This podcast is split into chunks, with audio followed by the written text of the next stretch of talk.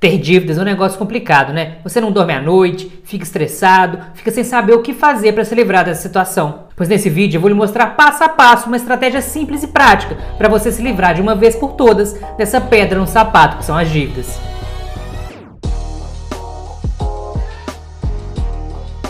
Meu nome é André Araújo, sou engenheiro investidor. Todo mês é a mesma coisa, você trabalha duro, recebe seu salário e vê o seu suado dinheirinho todo para pagar conta. É aluguel, condomínio, água, internet, luz. A lista é longa, né? E isso são só as despesas fixas, porque ainda tem a compra no supermercado, aquela comprinha inocente no cartão de crédito. Daí você percebe que o seu dinheiro não é suficiente para arcar com as despesas e acaba recorrendo a empréstimos pessoais, como cartão de crédito, cheque especial ou algum empréstimo bancário. Sendo bem direto, você empurra com a barriga e espera um milagre. É bem por aí, não é? E esse tipo de comportamento financeiro é o que eu chamo de escravidão financeira, da qual existe o escravo dos boletos. É uma escravidão sem correntes nem chibatas. Só que as algemas de hoje em dia são muito mais eficientes, porque elas controlam a mente e a vontade das pessoas. O comportamento das pessoas é moldado por uma vida de consumo inconsequente, à base de um crédito fácil, mas extremamente caro. Desde criança, somos educados a comprar no impulso coisas que não precisamos. É o chamado consumismo. E o consumismo é uma armadilha, é uma escravidão. E o pior é que ele dá ao escravo, né, o escravo de boletos, a falsa sensação de poder e liberdade. A cada compra, nós recebemos uma pequena dose de euforia que confundimos com felicidade, suficiente para nos entorpecer e viciar. Assim, a gente entra numa espiral descendente, onde queremos cada vez mais e a euforia dura cada vez menos. E daí, para alimentar o nosso vício socialmente cultuado e incentivado, a gente faz o quê? Cai na armadilha novamente. E a primeira coisa que você tem que entender é que o dinheiro que você tem de dívidas, ele não te pertence, ele pertence ao seu credor. Portanto, ele não faz parte do seu orçamento e o ideal é que você sane isso o mais rápido possível.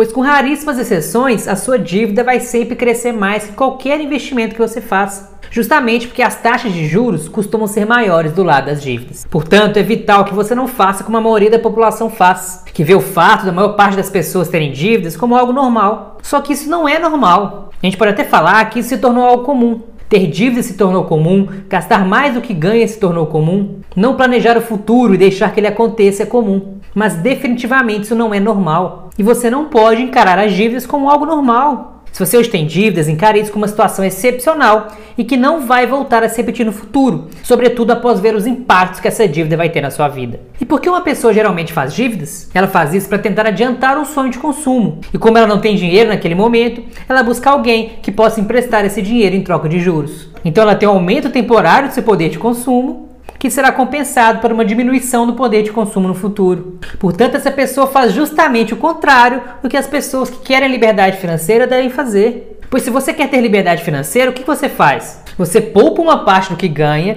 diminui o seu poder de consumo hoje, para que o seu eu do futuro, lá na frente, possa ter um poder de consumo maior. E quem faz dívidas não. Quem faz dívidas aumenta o seu poder de consumo hoje, pagando juros às vezes exorbitantes para isso e lá na frente vai ter um poder de consumo menor. Logo, quem faz isso não vai atingir a liberdade financeira se permanecer nessa estratégia por muito tempo. E caso você esteja passando por isso, ou conheça alguém que esteja passando por isso, o que é natural, né, já que é comum as pessoas terem dívidas. E aqui vai uma estratégia para que você ou essa pessoa possam se livrar das dívidas o mais rápido possível, de uma maneira menos traumática. Primeiro, via de regra, quanto mais fácil o acesso à dívida, mais cara ela vai ser. É só você pensar, por exemplo, no caso do cartão de crédito e o cheque especial, que costumam ser aquelas dívidas com juros mais altos. Por que, que eles cobram tão caro? Porque é muito fácil, o cartão já está lá na sua carteira. É só você usar e pagar o mínimo da fatura, por exemplo, que na verdade são só os juros da dívida. Então você vai empurrando a dívida com a barriga e pagando caro por isso. Depois você pensa no cheque especial. Já é o dinheiro que está depositado na sua conta. É muito simples, basta você sacar um pouquinho a mais que pronto, você já está no cheque especial. E também tem juros altíssimos. Ambos têm juros acima de dois dígitos. E para efeitos de comparação, a maior parte dos investimentos hoje vai te dar um dígito por ano de rendimento enquanto eles cobram dois dígitos por mês. Só para você ter uma ideia, se você fizer uma dívida no cartão de crédito, facilmente você vai encontrar ali na casa de 12, 13% de juros ao mês. E em um ano sua dívida vai ter crescido mais de 300%, ou seja, vai ter aumentado em quatro vezes. Então pense no contrário, né? Se você pudesse investir o seu dinheiro com juros desses, rapidamente você chegaria à liberdade financeira. Só que as pessoas que pegam empréstimos aí no cartão de crédito e no cheque especial, elas estão fazendo exatamente o contrário. E o ideal, que é a estratégia que eu recomendo para você aqui, é que você troque as dívidas caras por dívidas baratas. O ideal mesmo é você não ter dívidas, mas no caminho até chegar lá, essa é uma estratégia bastante interessante que vai te ajudar nesse processo. Então, colocando em ordem as dívidas, a gente tem que a mais cara seria do cartão de crédito, seguido pelo cheque especial e depois por empréstimos pessoais, que é um pouco mais complicado, Embora simples também, você pode fazer isso pelo caixa eletrônico ou até aí pelo aplicativo do seu celular. Eu vou inclusive simular daqui a pouco um empréstimo pessoal para vocês. Depois veria o empréstimo consignado, e ele é mais barato porque ele é mais difícil de fazer, e ele é geralmente exclusivo para funcionários públicos, né, quando você consegue colocar essa dívida, a parcela dessa dívida, direto na folha de pagamento, o que faz com que a inadimplência seja menor e daí o credor consegue cobrar juros mais baixos. E o quinto seria o empréstimo familiar. Se você tiver algum familiar que você possa recorrer para te ajudar a sanar as dívidas, também é uma boa. Porém, e aqui é um grande porém, para que seja uma boa para ambas as partes, é vital a gente ter consciência que a gente não pode explorar os nossos familiares e amigos. Ou seja, se você for pegar um empréstimo familiar, ou você for oferecer um empréstimo para aquela pessoa que está aí meio lascada, mas que você confia, é interessante você combinar uma taxa de juros. E por que uma taxa de juros? Porque, como vocês vão ver aqui, as taxas de juros de empréstimos pessoais, mesmo os consignados, elas são mais baixas que o cartão de crédito e que o cheque especial, porém ainda são altas. Então, muitas vezes, vale mais a pena fazer um combinado e se pagar um juros mais alto do que a pessoa ganharia em numa aplicação comum, uma aplicação de renda fixa, por exemplo, de forma que dessa maneira fica bom para os dois. Você paga menos juros que no empréstimo pessoal e a pessoa recebe mais juros que numa aplicação de renda fixa. E daí você troca uma dívida cara por uma dívida mais barata. E a contraparte, né, o seu credor, vai poder ter um rendimento um pouco maior. Agora, lógico que precisa de haver confiança entre as partes, porque essa coisa de empréstimo familiar é muito relativa.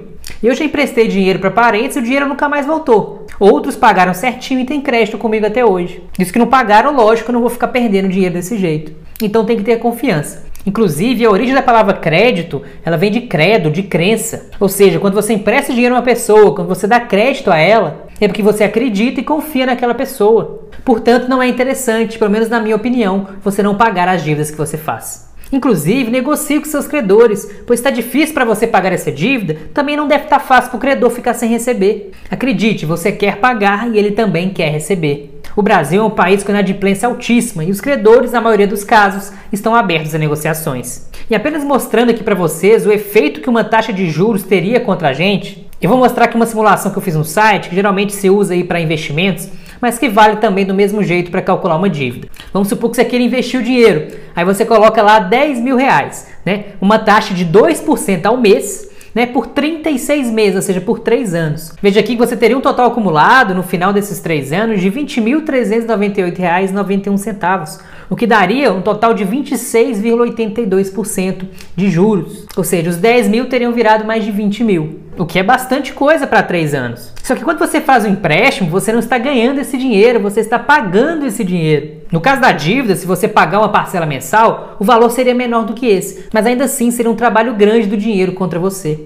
E essa taxa de 2% ao mês é uma taxa relativamente baixa. Até para mostrar isso, eu vou fazer uma simulação aqui no Nubank, que é um cartão aí muito popular usado pelas pessoas. Eu estou aqui com o meu aplicativo da Nubank aberto. Eu vou aqui no menu de baixo ó, e vou aqui em empréstimos.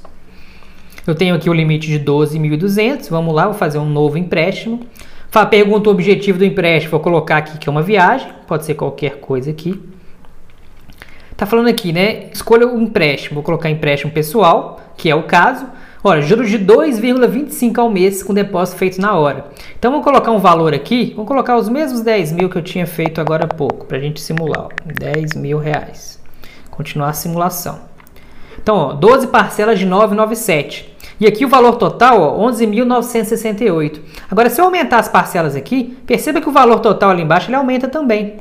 Justamente por quê? Porque o dinheiro tem um custo no tempo. Então, quanto mais o prazo da minha dívida, quanto maior o prazo da minha dívida, mais juros eu vou pagar, ou seja, maior vai ser o montante que eu vou dever. Então, para um empréstimo de 10 mil reais, né, parcelados em 24 parcelas, eu vou pagar 12.598,06. Nesse caso aqui, né, passou para 1,69% ao mês o empréstimo que eu estou fazendo, o que dá mais de 22% ao ano. Para comparar aí, nesse valor seria praticamente 10 vezes mais do que você ganharia no investimento de renda fixa tradicional. Ou seja, o custo de adiantar os seus sonhos pode ser muito alto. Portanto, não queira pegar esse dinheiro emprestado mesmo que você ache que o futuro vai ser diferente. Justamente porque ter dívidas nos torna frágeis. e a gente precisa necessariamente que as coisas deem certo. Só que nem sempre isso acontece. Agora, uma pergunta que fica, caso você tenha dívidas, esteja aí readequando o seu orçamento, trocando as dívidas caras por dívidas baratas, pagando certinho, negociando com o credor, é aquela assim, mas André, eu não posso investir nada enquanto eu estiver pagando as minhas dívidas? Veja bem, do ponto de vista matemático, não, você não poderia investir nada enquanto estiver quitando as suas dívidas. Justamente porque suas dívidas vão crescer numa velocidade muito maior do que qualquer investimento que você faça. Justamente porque os juros são maiores do lado das dívidas. No entanto, é sempre bom lembrar que nós somos seres de hábitos. E se você não fizer aquele pagamento a si mesmo, talvez você nunca desenvolva esse hábito de poupar e investir. E o que, que eu acho interessante? Pague a si mesmo primeiro no começo de cada mês. Na verdade, pague a si mesmo simultaneamente ao pagamento das suas dívidas, mas faça esse pagamento algo que você consiga investir. Quanto? Pode ser qualquer coisa. Hoje em dia, com um real você já consegue investir. Então, qualquer coisa vale. Seria apenas para você desenvolver esse hábito de poupar e investir. Porém, o grosso do capital, o grosso do valor que você conseguir juntar todo mês, você vai destinar para o pagamento das suas dívidas. Porque dessa maneira você vai se livrar o mais rápido possível desse inconveniente, dessa pedra no sapato que vai te atrapalhar na sua caminhada rumo à liberdade financeira. E aí, o que achou dessa estratégia? Eu tenho certeza que ela pode te ajudar a se livrar das dívidas em poucos meses. Então dá um curtida aqui se você gostou, se inscreva no canal para receber mais dicas como essa e compartilhe esse vídeo com seus amigos. Um grande abraço e até o próximo vídeo.